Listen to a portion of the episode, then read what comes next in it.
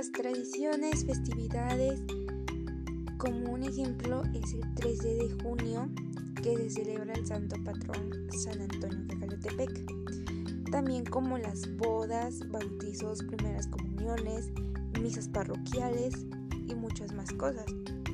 Se destacan porque cada fiesta se da una comida deliciosa como mole, mole.